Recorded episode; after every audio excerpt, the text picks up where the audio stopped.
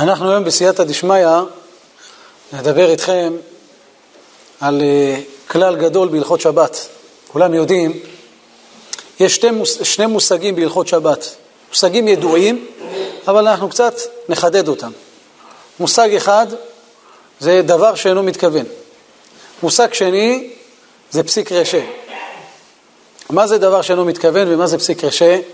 כתוב בגמרא במסכת שבת, בדף כ"ב, רבי שמעון בר יוחאי אומר, האדם מותר לו לגרור כיסא או ספסל בשבת, ובלבד שלא התכוון לעשות חריץ. הוא לא מתכוון לעשות חריץ בקרקע, הוא מתכוון להעביר את הכיסא מפה לפה. יכול להיות שיהיה חריץ, יכול להיות שלא. כיוון שלא ודאי שיהיה חריץ, הרי זה נקרא דבר שאינו מתכוון. בגמרא זה מחלוקת תנאים, רבי יהודה ורבי שמעון, הלכה כרבי שמעון. ככה פסק מרן בסימן של"ז. ההגדרה היא שאני עושה פעולה מותרת, ולא ודאי שמחמת הפעולה הזאת יקרה איסור. יכול להיות שיהיה, עכשיו מה האיסור פה? אם אני עושה חריץ, אני חורש. אם זה בשדה, זה חורש. אם זה בבית, זה בונה, אבל אני לא מתכוון לעשות חריץ. יכול להיות שיקרה, יכול להיות שלא יקרה. אם זה לא ודאי, בהלכות שבת זה נקרא דבר שאינו מתכוון, וזה מותר, אפילו בדאורייתא. חורש זה דאורייתא, זה אב מלאכה, אבל כיוון שזה לא ודאי, זה מותר. לעומת זאת, הגמרא בשבת בדף העיני אומרת, מודה רבי שמעון, פסיק רשע ולא ימות, פסיק רשע הכוונה היא, קודם אני אסביר את המילים, מה זה פסיק רשע. לפסוק את הראש, מה זה לפסוק את הראש? בסוכה ל"ג עמוד ב' הגמרא אומרת, בא התינוק, בא הילד לאבא שלו, אומר לו, אבא, אני רוצה לשחק עם הראש של התרנגול. אז הוא מתכוון להגיד לו, אבא, תוריד לו את הראש, היה לי משחק. פעם לא היה משחקים כמו היום. רוצה לשחק עם הראש של התרנגול. אומרת מה, פסיק רשע ולא ימות. אם הוא יפסוק את ראשו של התרנגול הוא לא ימות, ברור שהוא ימות. כלומר, אם ודאי יהיה איסור, אז רבי שמעון שהתיר בדבר שאינו מתכוון, בפסיק רשע, במקרה שוודאי יהיה איסור, הוא מודה שאסור. הוא מודה לרבי יהודה שאסור. שני המושגים האלה זה א' ב' בהלכות שבת. מי שלא מבין את המושגים הללו, לא יבין הלכות שבת. דבר שאינו מתכוון, זה דבר שלא ודאי יקרה. אם אנחנו במציאות מסתכלים, בודקים, בוחנים, רואים שלא ודאי יקרה איסור, אף על פי שאני עושה פעולה מותרת, אבל לא ודאי יימשך מהפעולה הזאת איסור, מותר לעשות את זה בשבת. אבל אם ודאי יהיה איסור, כלומר מלאכה של שבת או איסור שבת, זה אסור, זה פסיק רשע. עכשיו, בפסיק רשע יש לנו גם הבדל בין דאורייתא לדרבנן, וחשוב להבין את זה.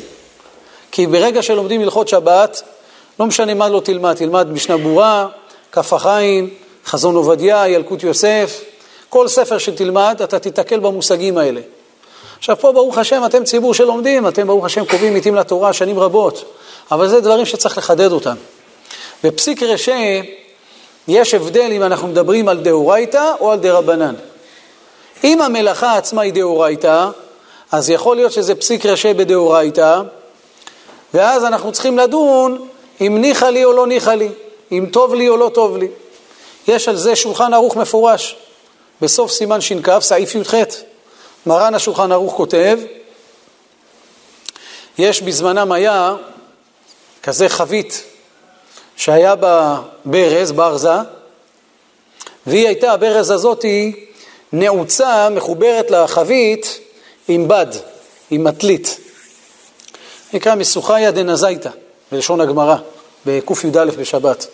עכשיו, מה שקורה, כשהברזה בפנים, אז היא לוחצת על הבגד. יש כאן חשש של סחיטה. סחיטה זה דאורייתא. אז עכשיו, כשאני משתמש בברזה הזאת, אני עושה כאן לכאורה סוחט. רק מה אני עושה? אני משתמש בברז. להשתמש בברז זה פעולת היתר. רק אגב, כשאני משתמש בברז, יכול להיות שיהיה איסור, שאני סוחט את הבגד. אז זה פסיק רשע, ולא דבר שאינו מתכוון. לפי מה שהסברנו מקודם, שלא ודאי יהיה איסור זה דבר שאינו מתכוון, אבל ודאי יהיה איסור זה פסיק רשע. פה ודאי יש איסור, ודאי אתה סוחט. אומר מרן, האם מותר להשתמש בזה בשבת או לא? הערוך מתיר. למה? כי לא ניחא לך בסחיטה הזאת, מה אכפת לך? זה הולך לאיבוד. זה לא היין שאתה שותה מהחבית, זה נוזלים שנצטברו שם במטלית. זה הולך לאיבוד, לא אכפת לך מזה. אז זה פסיק רשע, כי ודאי יקרה, בדאורייתא, כי זה סחיטה, דלא ניחא לה. לפי הערוך זה מותר. אבל אומר השולחן ערוך, אומר מרן, אבל התוספות חלקו עליו.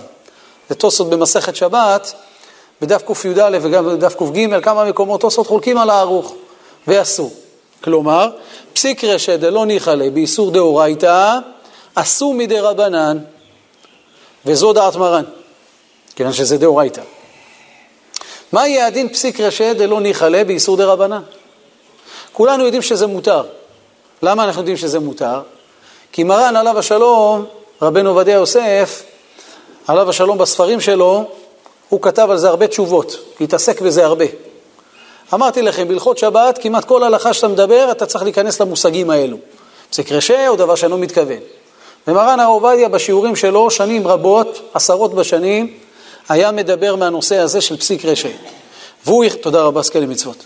והוא החדיר בציבור את המושג הזה של פסיק רשע דלא ניחא ליה ביסוד דרבנן שמותר. והאמת היא שמרן, מה שיפה בתורה שלו, זה שהתורה שלו מבוססת. מה פירוש מבוססת? מרן מביא כיסוי. הוא לא מתווכח איתך בסברה. כי אם אנחנו מתווכחים בסברה, יבוא מחר מישהו יגיד סברה יותר יפה משלך, יפיל את מה שבנית. זה פלפול, זה סברה. אבל מרן מביא כיסוי לדברים שלו. הוא מביא פוסקים, מביא ראיות. החידו, ההלכה הזאת של פסיק רשת לא ניחא לביסור רבנן, לא לטעות, זה לא חידוש של הרב עובדיה. הרב עובדיה הרחיב ודיבר הרבה בנושא הזה, אבל הרב בעצמו מביא ראשונים, מגדולי הראשונים, לדוגמה. הרשב"א, רבנו שלמה בן אדרת, בחידושיו למסכת כתובות בדף ו', כותב שפסיק רשע דלא ניחא לביסור דה רבנן מותר.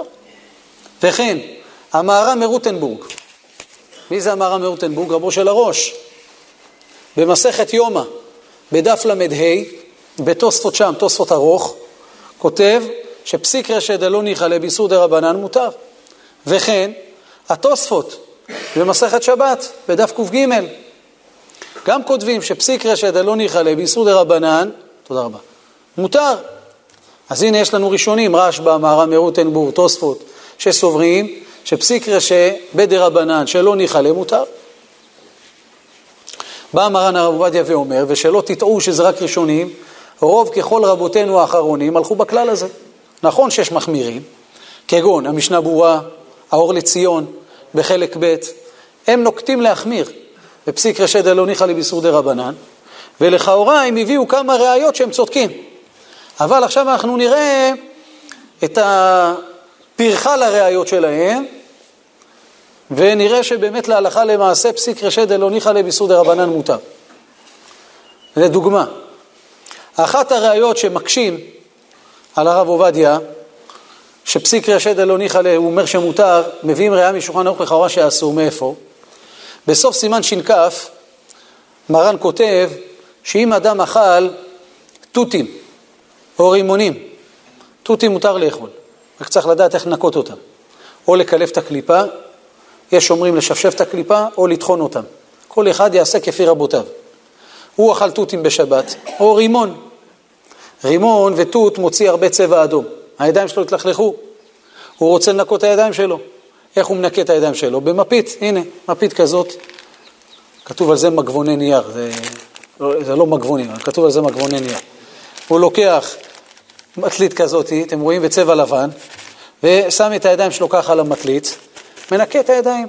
מה קורה למטלית, למפית? צבע אדום, לכאורה זה צובע. מה מרן כותב בשולחן ערוך? צריך להיזהר שלא לנגב ידיו במפית, במטלית, משום צובע. שואלים כמה אחרונים, למה צריך להיזהר? הרי זה פסיק רשע. ברור שיהיה צבע במפית, נכון? זה לא דבר שלא יקרה, זה ודאי. אם זה ודאי, מה ההגדרה שלו? פסיק רשע. זה פסיק רשע. עכשיו, ניחא לי, אכפת לי מהצבע? מה אכפת לי? ואף על פי כן, רגע, זה דאורייתא או דרבנן? דרבנן. למה זה לא דאורייתא? כי זה לא צביעה שמתקיימת. כן? אני לא יכול לקחת מפה צבע ולצבוע במקום אחר, כעין הצבע שכותב הרמב"ם. זה צביעה דרבנן לכולי עלמא. ועם כל זה מה מרן כתב שולחן ערוך? צריך להיזהר. למה צריך להיזהר? הנה רואים שפסיק רשא, דלא ניחלה, באיסור דרבנן, לכאורה אסור. זה הקושייה שהקשו על הרב עובדיה. אבל למה זה לא קושייה רבי אברהם? כי מרן כתב צריך להיזהר. מה זה צריך להיזהר? זהירות. הוא כתב אסור? לא כתב שאסור. ולמה הוא לא כתב שאסור? כי באמת זה מותר, כי פסיק רשת דלו ניחלה באיסור דרבנן מותר. רק מה? אתה יכול לקום לברז, לשטוף ידיים, בנקל, בקל. אז למה תנקה במפית? כן, צריך להיזהר. אבל לא שזה אסור. כן, רבנו. יש הבדל בין מפה שהוא כותב בחזון עובדיה למפית חד פעמית כזאת שזורקים אותה לפח, יש הבדל? אין שום הבדל. כי אם הסיבה היא שזה דה רבנן, ולא ניחא לי בצביעה, זה מותר. מה לי מפה? מה לי מפית? לא ניחא לך, נכון? אין שום הבדל. לא נוח לך, לא נוח לך בצבע. אנחנו דנים על צובע. אתה לא רוצה שיהיה... יפה. מפית אני זורק אותה לפח. נכון, גם את זה אתה שם עוד מעט בכביסה. אבל בצביעה אתה לא רוצה.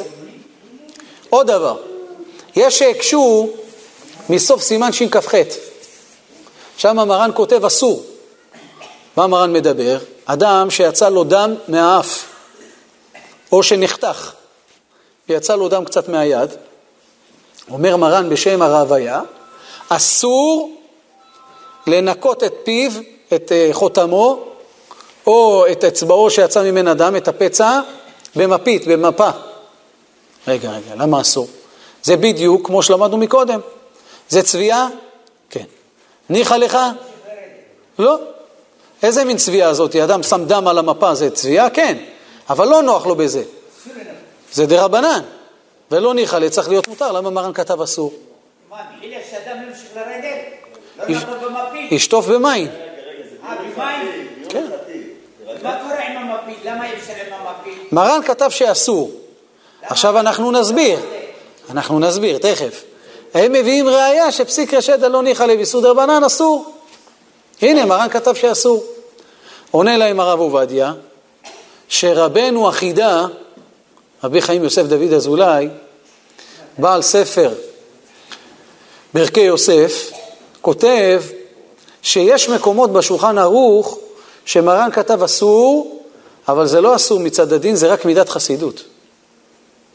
זאת אומרת, גם אם אני לומד שולחן ערוך, אני לא צריך להיתפס ללשון של השולחן ערוך. אני צריך להבין מה מסתתר מאחורי ההלכה הזאת, מה המקור של ההלכה הזאת. בלי ללמוד את הגמרא, את, השולח... את הראשונים, את הבית יוסף, אני לא יכול להבין מה פירוש השולחן ערוך. לכן, כותב המהרש"א במסכת סוטה בדף כ"ב, שאלו שמורים הלכות מספרי קיצורים, הם מבלי עולם, מחריבים את העולם. איזה ספר קיצורים הוא התכוון? גם שולחן ערוך. האדם שפותח שולחן ערוך וקורא הלכה מתוך השולחן ערוך, זה מחריב את העולם, למה? כי יש הלכות בשולחן ערוך שאנחנו לא פוסקים כמו מרן. ויש הלכות שאנחנו כן פוסקים כמו מרן, אנחנו לא מבינים אותן. הנה, לדוגמה פה, מרן כתב אסור, ואומר לך החידה שזה מידת חסידות. באמת מותר לנקות את הדם במפית, מוכר, מותר מעיקר הדין. למה? כי זה פסיק רשדה לא אכפת לי באיסור דה רבנן. צריך להיות מותר. אז למה מרן כתב אסור? מידת חסידות. יש עוד ראייה מהשולחן ערוך, לכאורה לפוסקים שמחמירים. מה הראייה שלהם? בבית יוסף, בסימן שט"ז, מרן כותב, יש לי כאן תיבה, ארגז, ויש זבובים, קיץ. אתם יודעים, בקיץ יש הרבה זבובים. עכשיו, אתה צריך לפתוח ולסגור. יש לך שם כל מיני חפצים שאתה משתמש בהם. אתה פותח, יכול להיות שייכנסו בפנים זוזים, ואתה סוגר. צידה של זבוב בשבת, זה נקרא צידה דה רבנן. למה? כי אין במינו ניצוד. אין דרך לצוד זבובים. מה אתה צריך לצוד אותם? בשביל הזבוב עצמו? ודאי שלא. זו מלאכה שאינה צריכה לגופה, זה איסור דה רבנן. רק מה הבעיה? כשאני סוגר את התיבה, סוגר את הארגז, יכול להיות שאני צד את הזבוב. האם מותר להשתמש בתיבה כזאת בשבת או לא? אז בבית יוסף, תקשיבו טוב, בבית יוסף מרן כותב שצריך להחמיר בזה, כדעת המרדכי וספר התרומה. הואיל ויצא מפיהם, צריך להחמיר בזה. שולחן ערוך, מרן לא כתב את זה, השמיט את ההלכה הזאת. אז באים חלק מהאחרונים ואומרים, הנה, מהשולח... מהבית יוסף הזה ראיה, שפסיק רשא, באיסור דה רבנן, דלא ניחלה, אסור. למה? כשאני סוגר את התיבה אני עושה פעולה מותרת, זה פסיק רשא. יכול להיות שאני אצוץ זבוב, פסיק רשא, שלא אכפת לי. מה אכפת לי מהזבובים האלה? עכשיו זה איסור דה רבנן, זה לא איסור דאורייתא. פסיק רשא דלא ניחלה באיסור דה רבנן, צריך להיות מותר. למה בית יוסף כותב להחמיר? מכאן הם מביאים ראייה נגד הרב עובדיה. עונה להם מרן הרב עובדיה, תסתכלו שולחן ערוך, בית יוסף זה לא מילה אחרונה. שולחן ערוך מה כתב? השמיט, לא הביא את ההלכה הזאת בכלל. למה הוא לא הביא את ההלכה הזאת בכלל? כותב הרב עולת שבת, אחד המפרשים על הלכות שבת, על שולחן ערוך הלכות שבת. אומר הרב עולת שבת, כי מרן ראה את הרשב"א ואת המהר"ם מרוטנבורג ואת התוספות שהם סוברים שפסיק רשת דלא ניחא באיסור דה רבנן מותר, לכן הוא השמיט את ההלכה הזו בשולחנו, כי באמת זה מותר. אז אם ישאלו אותנו האם בשבת מותר לסגור תיבה או ארגז, שיכול להיות שיש זבובים במקום והם יתפסו שם ויצודו שם, התשובה היא מותר. כי פסיק רשת דלא ניחא באיסור דה רבנן מותר. יש שאלה האם בשבת מותר ללכת או לרוץ על דשא. כשאני רץ על הדשא, כן, אז אני תולש את הדשא ברגליים. לכאורה זה תולש. איך מותר ללכת? מה התשובה? זה פסיק רשע, זה ודאי יקרה.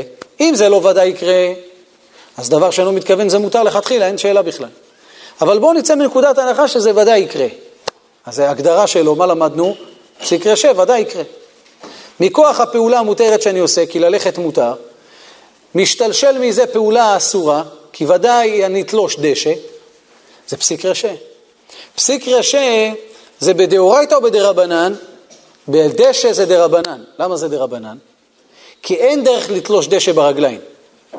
איך תולשים דשא? כי מכסח הדשא, מביאים אגרפה, לא יודע מה, או בידיים. אדם שהולך על הדשא, זה לא דרך לתלוש דשא בצורה הזאת. אז זה פסיק רשא.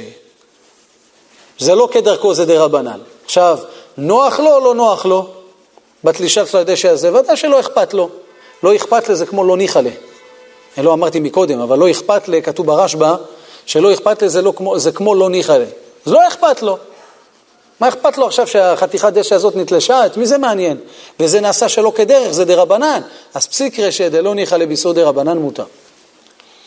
בא מרן החפץ חיים בספר ביאור הלכה, בסימן של"ח, וכותב שאם מעלים הם גבוהים, גבוהים, אז זה ודאי פסיק רשע ואסור. מקשה עליו הרב עובדיה, למה אסור? זה שלא כדרך, זה דרבנן. פסיק ישב ודרבנן לא ניחא להם, צריך להיות מותר. המשנה ברורה לשיטתו, שפסיק רשע דלא ניחא להם איסור דרבנן אסור, לכן הוא החמיר. אבל אנחנו פוסקים כמו רוב הפוסקים, ראשונים ואחרונים, שפסיק רשע דלא ניחא להם איסור דרבנן מותר, לכן יהיה מותר. אותו הדבר, מספרים על הרבי מבלז, לא האחרון, שלפני לפניו, היה קונה נעליים, היה מוחק את הסוליה של הנעליים, לוקח סכין ומוחק, ומגרד את הסוליה. למה? אומר, בסוליה יש מספרים, יש את השם, של הפירמה. אה? כשאתה הולך על החול בשבת, אתה כותב. אז הוא החמיר על עצמו. מה עשה? גירד את הסוליה של הנעליים. אומר הרב ביביע עומר, זה חומרה גדולה, זה חסידות, הוא היה אדמו"ר, הוא היה חסיד, החמיר. למה זה חומרה? למה זה מותר? כי בוא נחשבן, אומר הרב עובדיה. זה ודאי יכתוב על החול? כן. אז זה פסיק רשא. אבל זה פעולה מותרת, מותר לי ללכת. זה פסיק רשא. זה דאורייתא או דרבנן? דרבנן, למה? כי איזה כתיבה היא דאורייתא? כתב שמתקיים, נכון? שתי אותיות מינימום שמתקיימות. אבל אם זה כתב שלא מתקיים, כמו נגיד, יש בקבוק, כמו אתם רואים פה עכשיו, הבקבוק יש עליו עדים. אני רוצה בשבת לקחה לצייר עליו או לכתוב עליו. זה איסור דה רבנן. למה? כי עוד עשר דקות העדים האלה ייעלמו, אבל זה אסור מדי רבנן. או אדם שכותב על החול, כמו שהיינו ילדים, משחקים, כותבים על החול, מסמנים, מסמנים על החול. כשאתה כותב על החול, אתה כותב, אתה רואה צורה של אותיות, אבל זה כתב שמתקיים? לאורך זמן? לא. יבוא רוח, תסיר את החול הזה, יבוא מישהו עם הרגליים שלו, יטשטש אותם. אז זה כתיבה, אבל זה דה רבנן, זה לא דאורייתא. אז אומר הרב עובדיה, נכון שבסוליה יש אותיות או מספרים, זה פסיק רשע, ודה רבנן. עכשיו נשאל אותו, תגיד לי, אכפת לך ממה שזה כתב על הרצפה או לא? לא, מה, אתה גשש? מה, אתה מחפש עכשיו אה, זה, לעקוב אחרי בני אדם? זה פסיק רשע דלא ניחא לביסור דה רבנן, מותר. יש שאלה יפה ברשות חזון, בחזון עובדיה, מרן דן, האם מותר להשתמש בסבונייה? אתם יודעים, יש היום סבונים שתולים אותם חוץ מכבודכם באסלה. יש סבונים בצבעים, כחול, אדום. כן, מה? או, כשאני מוריד את הניאגרה, את המים, אני צובע את המים. ואיסור צביעה בשבת זה אחד מאבות מלאכות, צובע. איך מותר להשתמש בסבונייה הזאת בשבת? בואו נחשבן. לא רואים צובע, אומרים אסור. צריך לחשוב. הוא לא מתכוון, אבל זה פסיק רשע. לא מתקיים, אבל זה לא... או, זה פסיק רשע, למה? כי עשיתי פעולה מותרת, הורדת הידית זה פעולה מותרת בשבת. רק ודאי יהיה צבע במים. אז זה צובע, אז זה פסיק רשע. השאלה היא, זה דאורייתא או דרבנן? דרבנן, צביעה מדרבנן. למה זה צביעה מדרבנן? זה לא מתקיים. יבוא שתי דקות אחריך מישהו, יוריד את המים. מה, נוח לך, אתה רוצה בדווקא שיהיו מים בצבע? לא, לא. אתה לא רוצה מים בצבע, אתה רוצה ניקוי וחיטוי. זה שיש גם צבע על הדרך זה עוד משהו. לא נוח לך בצביעה, לא אכפת לך מהצביעה, וגם אם כן, זה לא מתקיים, זה דרבנן. אז זה פסיק רשע, בדרבנן, כי זה צביעה שלא מתקיימת, ולא ניחא לך בזה. והאמת היא שגם בשו"ת האור לציון, חלק ראשון, הוא גם כותב שזה מותר, אף על פי שהוא מחמיר בפסיק רשע דלא ניחא לביסור דרבנן. אז למה כאן הוא מתיר? כי אומר האור לציון, כאן יש לנו כמה דרבנן, לא רק אחד. אחד זה צובע, זה צביעה דרבנן. שתיים, הוא אומר, זה לא מתקיים, זה לא מחזיק מעמד. שלוש, זה הולך לאיבוד. וגם הוא אומר, זה נחשב גרמה. למה זה גרמה? כי אני לא צובע בידיים. מה אני עושה? אני לוחץ על הידית. אני לוחץ על הידית, אז נפתח שם הפקק ויורד מים מהמכל לאסלה. זה נקרא גרמה בשבת. גרמה בשבת היא לא אסורה. אז אומר האור לציון, במקום שיש תרי או תלת דה רבנן, מותר. בוודאי, כל שכן לפי הרב עובדיה שזה מותר, כי פסיק רשע, אפילו בדה רבנן אחד, פסיק רשע דלא ניחא ליה או דלא אכפת ליה ביסוד דה רבנן מותר. הנה עוד דוגמה למה זה מותר. שאל אותי אברך בכולל בזמנו, הוא רוצה ביום שבת לחצות ענבים לשניים ולתת לתינוק שלו. לא נותנים ענבים שלמים לילדים, מפחדים שהם יחנקו חס ושלום, אז חוצים את הענב לשניים.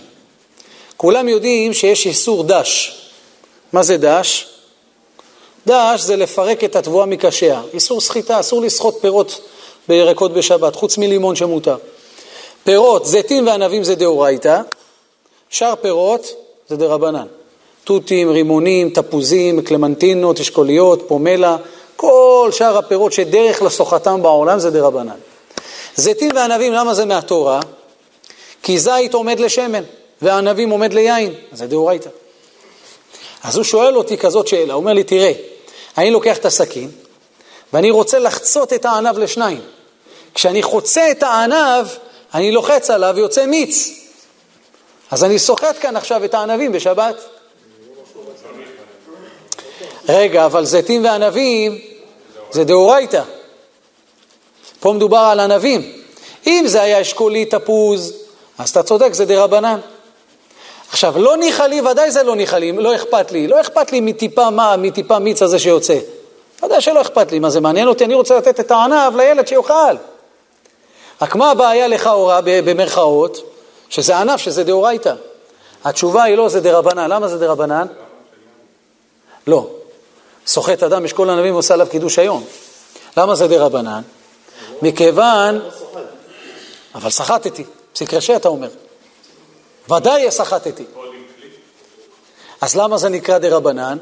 כי גם בשבת, כי גם במלאכות שבת צריך שיהיה שיעור, כמות מסוימת.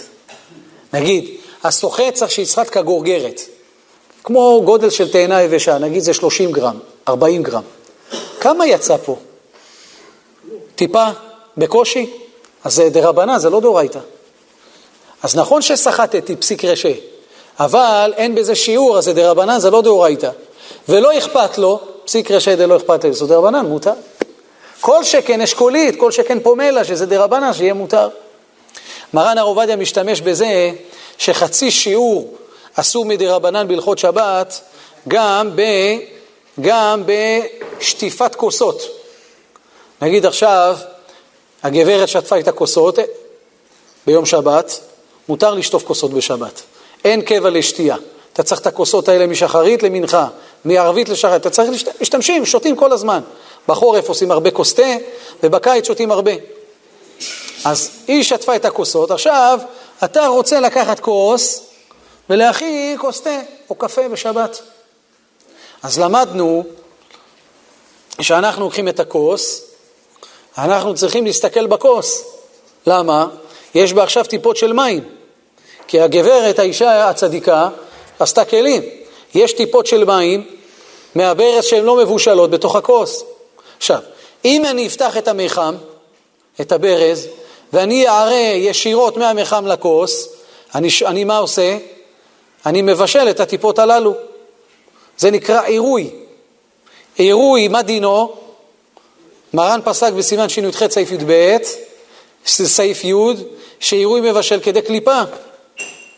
אז האם יהיה מותר לי לפתוח את המחם ולהראות ישירות לתוך הכוס שיש בו טיפות? אומר עובדיה, מעיקר הדין מותר. למה? כי עירוי מבשל ודינו ככלי ראשון זה מחלוקת. נכון שזה שיטת רבנו תם, אבל רשב"ם, רבנו שמואל בר מאיר, נכדו של רש"י, ועוד תשעה ראשונים סוברים שעירוי ככלי שני, וכלי שני לא מבשל. אז העירוי הזה דינו ככלי שני, הוא לא מבשל את הטיפות. אם תרצה לומר כרבנו תם, שעירוי ככלי ראשון שהוא כן מבשל, אומר הרב עובדיה, כמה טיפות יש בכוס? גם במבשל צריך שיהיה שיעור, כגורגרת. כמה, כמה יש? כמה טיפות, אז אין שיעור. חצי שיעור עשו מדי רבנן בהלכות שבת. דרך אגב, זה לא כמו המשנה ברורה בסימן ש"מ.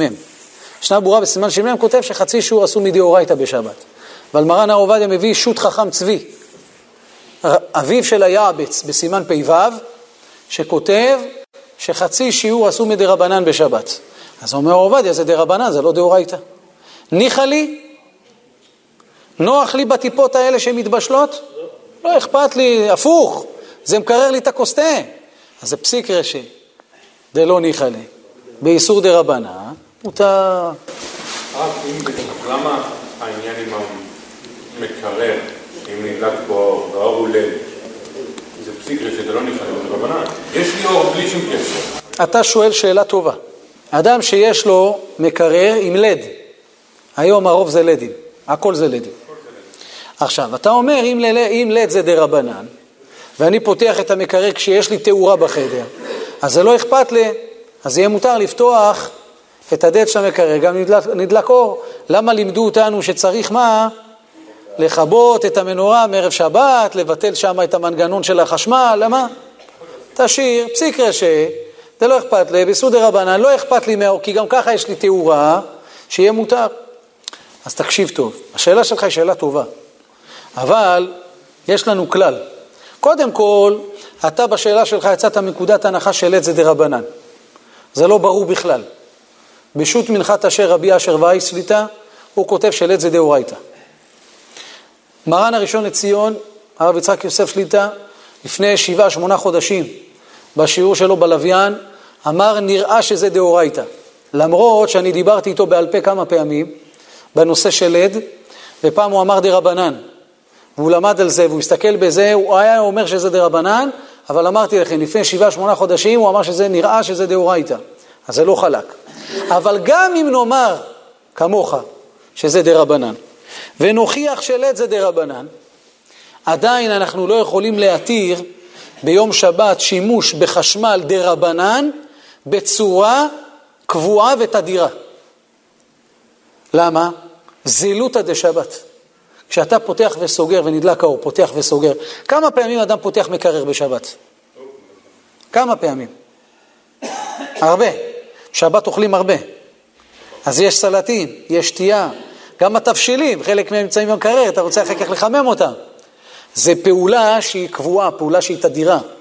להשתמש בדבר כזה כשאתה יודע שנדלק אור ונכבה, נדלק אור ונכבה, במעשה ידיים שלך, גם אם תאמר שזה ניחא, לא ניחא לה, גם אם תאמר שזה דרבנן, מצד זילותא דשבת, בעיה. יש עוד נקודה חשובה שצריך לקחת בחשבון. כל מה שקשור לחשמל בשבת, לא משנה לדרבנן או לא דרבנן, כל מה שקשור לנושא של חשמל, כלומר כיבוי והבערה, אומר הרב עובדיה, צריך להיזהר מאוד שלא להשתמש בזה ולעשות מזה כל מיני מטעמים בשבת. למה? כמו שאמרתי מקודם, זילותא דשבת. אתה יודע שאנחנו יכולים להתיר הרבה דברים שהיום זה לדים דרבנן בשינוי עם המרפק. אפשר להתיר את כל השבת. חשמל זה דרבנן, זה לא דאורייתא. זרם חשמל זה דרבנן. אתה יכול להתיר ולעשות את כל הפעולות וכל המלאכות בשבת במרפקים בשינויים. אף אחד לא יתיר כזה דבר. נכון שהלכתית יבש, הכלל לפי, לפי השולחן ערוך זה צריך להיות מותר, אבל כאן אנחנו מערבים את השולחן ערוך החמישי, מגדולי הדור. כותב הראשון לציון, הרב יצחק יוסף בשו"ת הראשון לציון, יש לו תשובה בנושא הזה, השאלה שאלת. כמדומני שהשאלה מופנית לרב של צה"ל, הרב קרים, והוא כותב לו מפורש, הוא אומר לו, אף על פי שיש מקום להקל בשבות דשבות על ידי ישראל, כי גם זה מותר. נכון, גם לכבות יהיה מותר לכאורה. אומר לו הרב לא, בכיבוי והבערה אנחנו לא מתירים כזה דבר, בטח לא בציבור. למה? נכון, אבל זה כיבוי זה מלאכה חמורה, אפילו שהיא דרבנן.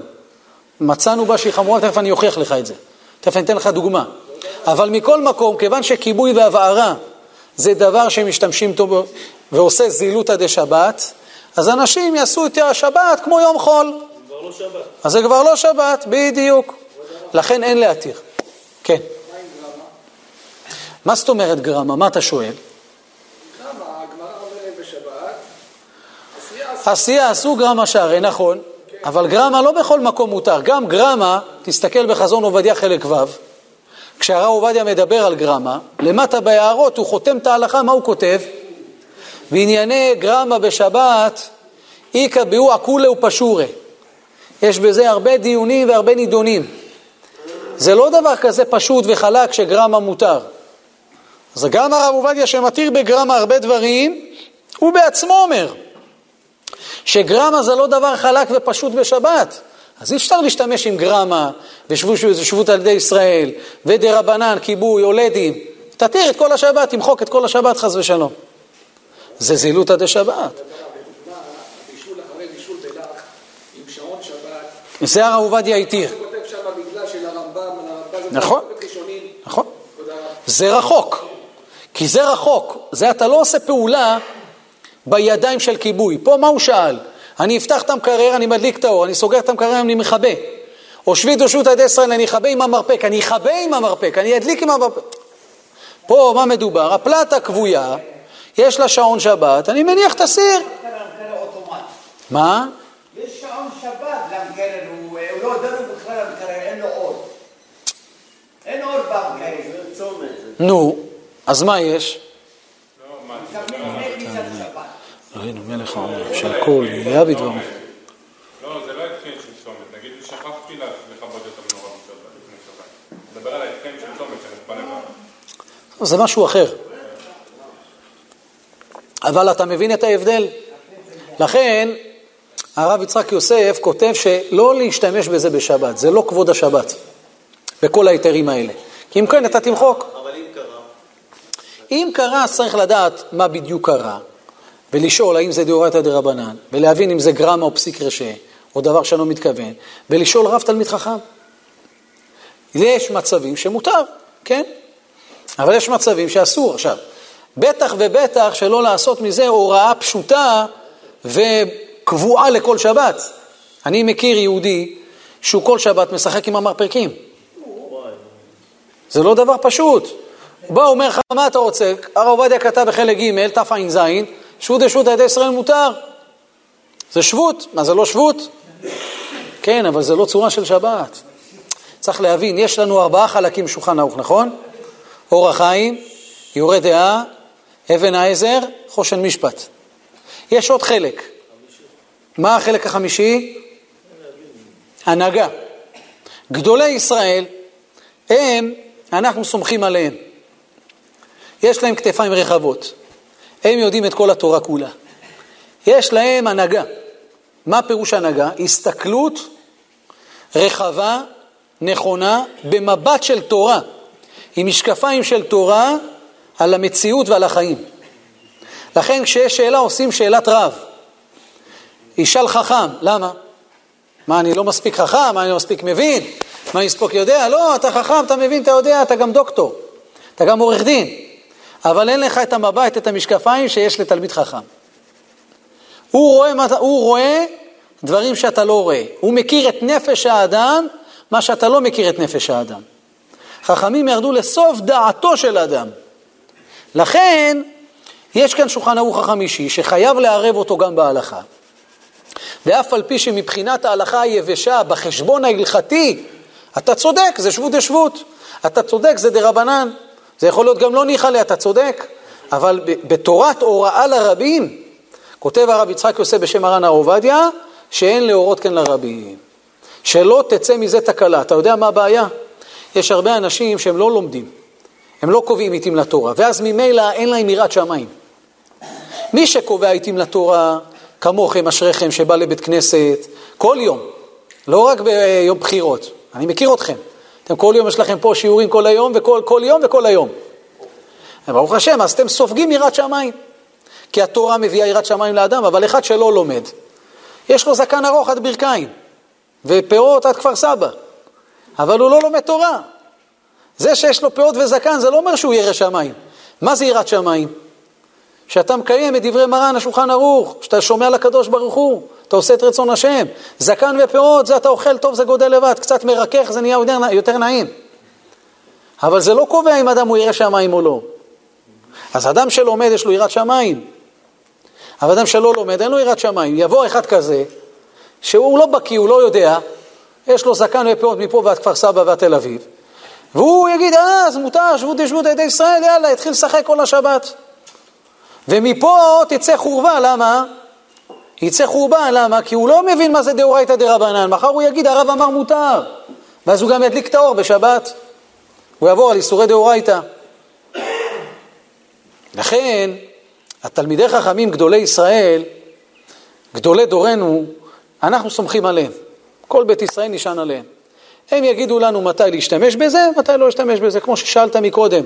קרה, נכון, יש מקרים, שתתך כדיעבד עמי, יש מצבים שהרבנים מתירים, נכון, לפי העניין. זה גם מה שכותב שם בראשון לציון. אבל לא להשתמש בזה בתור היתר גורף, כאילו להתיר את הרצועה, חס ושלום, יצא מזה חורבן. כן. מה זה דרבנן? המנהרות של פעם, של להט, שמדליקים אשלג, כן. יש כזה ברזל דק בפנים. אני התכוונתי, הוא מתלהט והוא מחמם, רוב, רוב, למעשה 80 אחוז זה חיבור, חום, רק קצת אור. אז זה, זה, אתה מחמם מתכת, אז למה זה לא דאורייתא? לא, אתה, לא, אני התכוונתי ככה, אני התכוונתי שזרם החשמל, זרם החשמל הוא דרבנן. למה? אני עושה מלאכת מחשבת, אני סוגר לא. מעגל. המעגל פתוח, אני סוגר אותו. זה מי אומר? הגאון החזוני שאומר מה שהחשמלאים אמרו, שיש סגירת מעגל אז זה בונה, זה דאורייתא. אבל אף אחד לא קיבל את החידוש לחזון איש. רב שלמה זלמן אוירבך כותב שהוא לא מבין את החזון איש, חולק עליו. הרב ווזנר, גדול הפוסקים בדורנו, כותב שאין הלכה כדברי החזון איש. מרן הרב עובדיה, אין הלכה כדברי החזון איש. אפילו האור לציון, שהיה נמשך אחרי הוראות החזון איש הרבה פעמים, כותב שאין בזה הלכה כדברי החזון איש. אין דבר כזה סגירת מעגל בונה. לא מצאנו כזה מלאכה במשכן, ולדמות את זה לד... אין בזה דאורייתא. זרם החשמל הוא דרבנן. אתה צודק שחוט הלהט שנדלק, יש שם הבערה. הבערה זה דאורייתא. זה ההבדל בין המנורות של פעם למנורות של היום. ללד, בדיוק, יפה מאוד. לכן באמת פעם החשמל הוא היה דאורייתא. זה הרבה יותר מורכב, יותר מסובך. היום זה לדים, זה דרבנן. הוא מסופק בזה, אבל יש לו ראיות, יש לו הוכחות שנראה לו שזה דאורייתא. כן.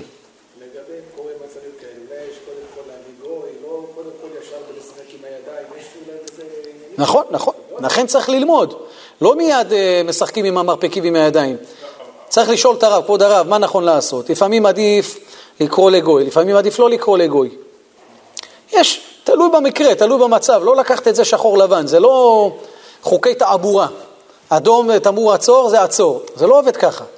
התורה שלנו, היופי שבתורה שלנו, שיש סברות, שיש מחלוקות, ואין לה סוף לתורה שלנו. ואלו ואלו דברי אלוקים חיים. אז צריך לשאול את הרב, צריך לשאול את הרב. כבוד הרב, מה נכון לעשות במקרה כזה? זה קורה, זה קורה.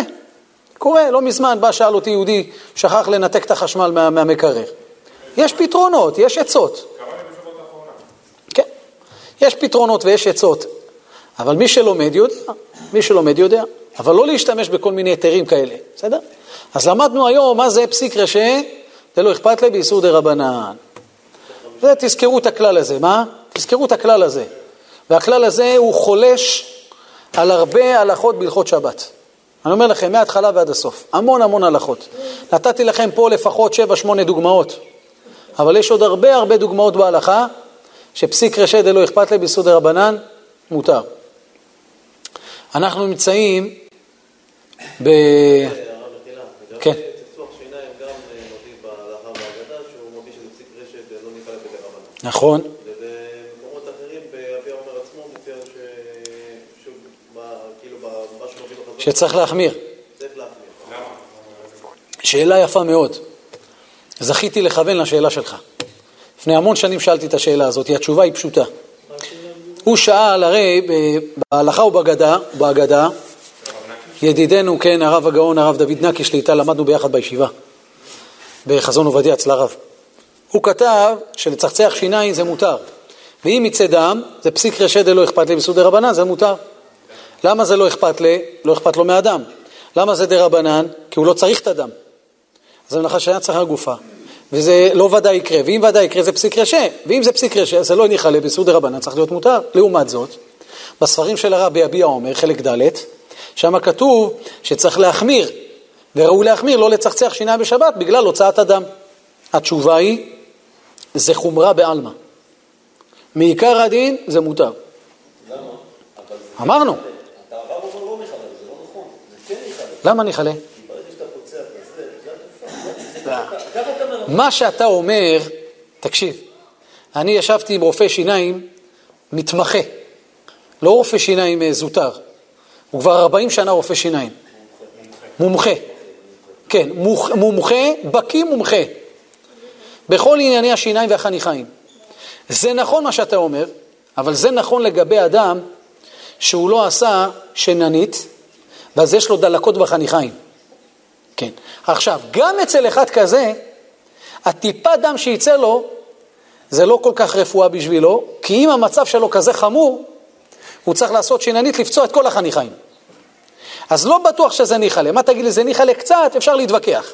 אבל רוב העולם, שכן מטפלים בשיניים ואין להם דלקות בחניכיים בדרך כלל, כן, אז זה לא אכפת לי.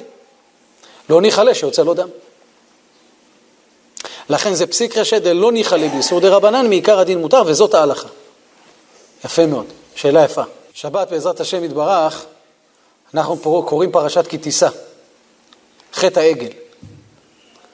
אחד מהפרשות המורכבות והקשות הבנה בתורה. איך יכול להיות שדור דעה, שראה את הקדוש ברוך הוא, היה במצרים, ראה כאלו ניסים, כאלו נפלאות, קיבל את התורה, שמע את הקדוש ברוך הוא, ואחרי כמה ימים, אלה אלוהיך ישראל עובד עבודה זרה. זה דבר שלא מובן בשכל. זה באמת שאלה גדולה שכל המפרשים שואלים. ועוד, מה העניין של עגל הזהב? מה העניין של לעשות עבודה זרה? מה, חוץ מהאיסור, מהחומרה, שלא מובן איך הם עשו אותה, מה העניין של דווקא עגל זהב? מה, מה, מה הרעיון בזה? מה הם רצו בזה?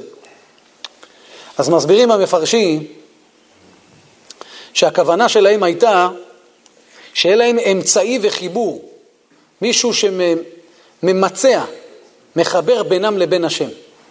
עד היום היה משה רבנו, אבל משה רבנו עלה למרום וכי בושש משה לבוא. היום מי יקשר בינינו לבין השם? מה הבעיה? מה? אהרון לא רצה, ואהרון לא מספיק להם, רוצים משהו. עכשיו, מה תשאל?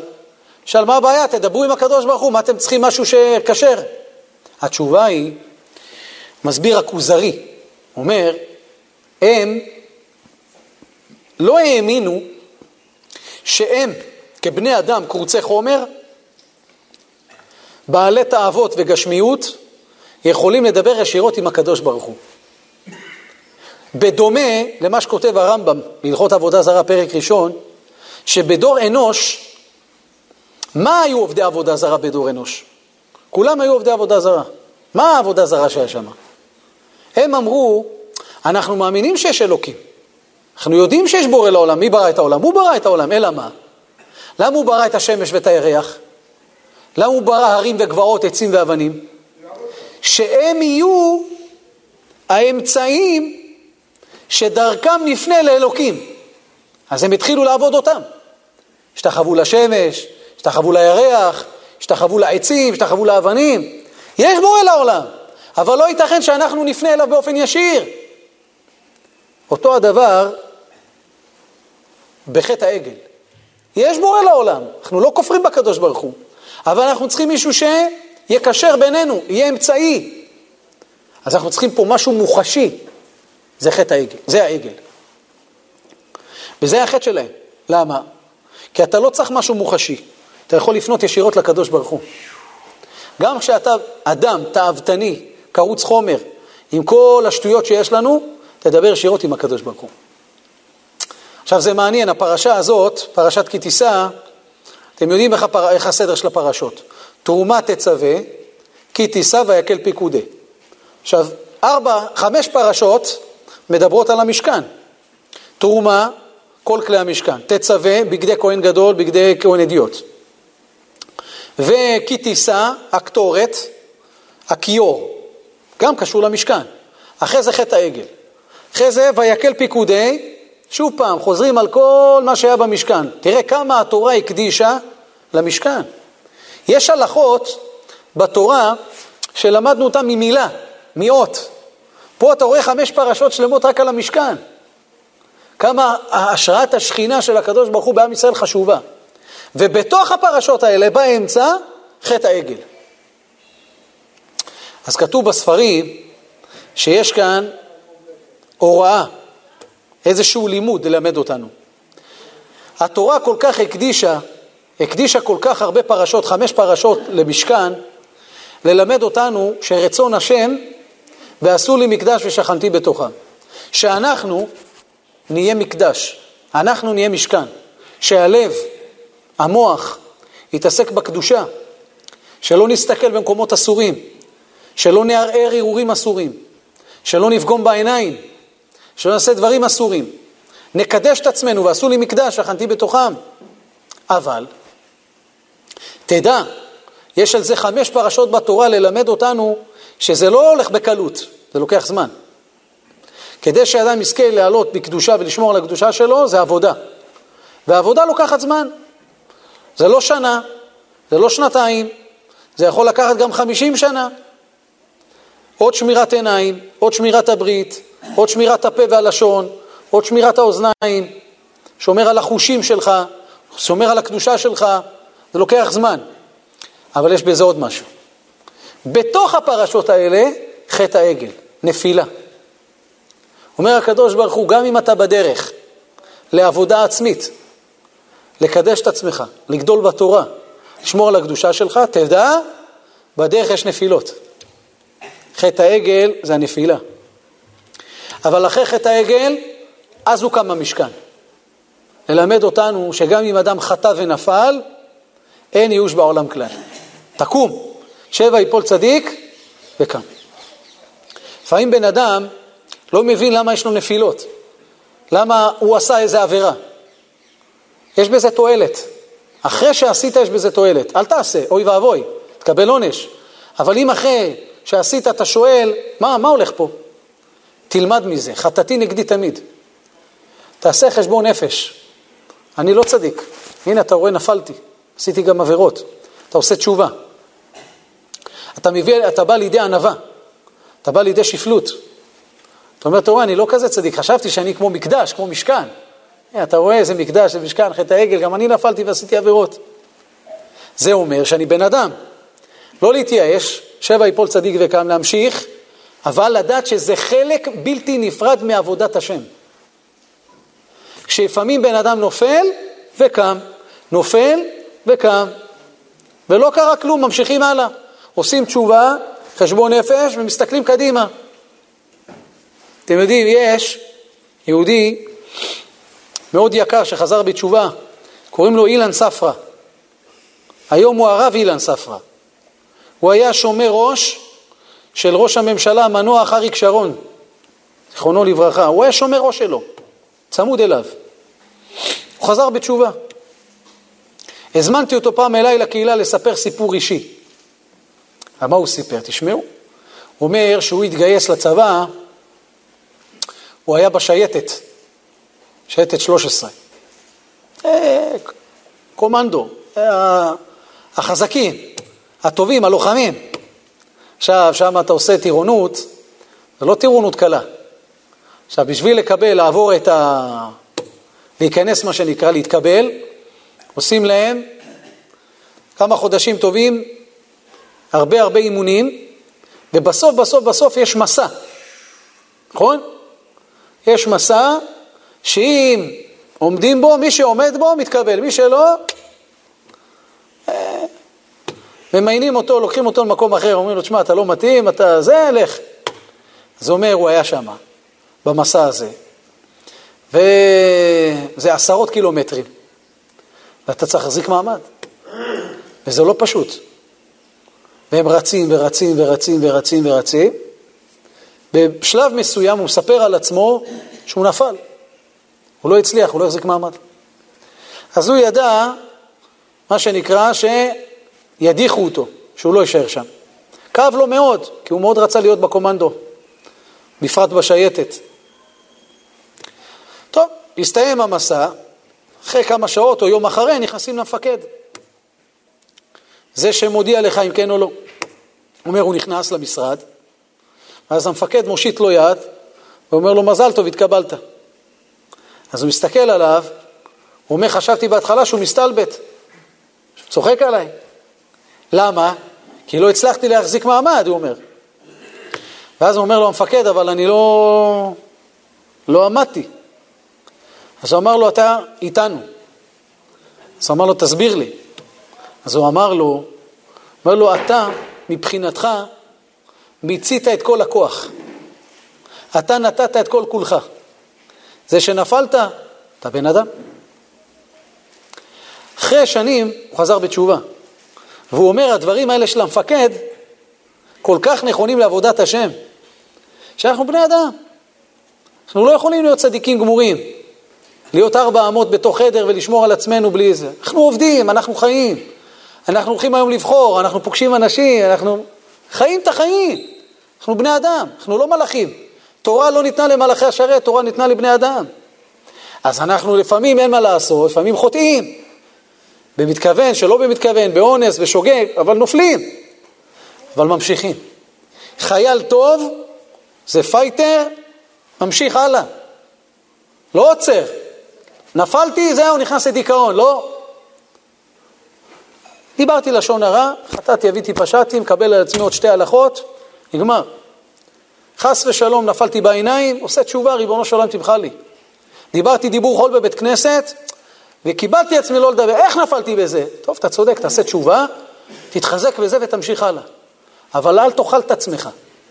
שבע יפול צדיק וקם. לכן, בתוך כל הפרשות של המשכן, חמש פרשות, באמצע פרשת השבוע חטא העגל. כי להיות משכן ולהיות מקדש, חלק מזה זה הנפילה, ללמוד את הנפילה ולקום מהנפילה. כשאתה חי בצורה כזאת, אתה בונה משכן. אתה בונה מקדש, אתה בריא. היה פעם יהודי בארצות הברית, היה הולך, אז הוא מעד, קיבל מכה ברגל מהמדרכה, בום, נפל. אז היה שם איזה גוי, צחק עליו, אומר לו, אתה יודע למה נפלת? כי אתה גוי, כי אתה יהודי. אז היהודי אמר לו, אתה יודע אבל למה קמתי? כי אני יהודי.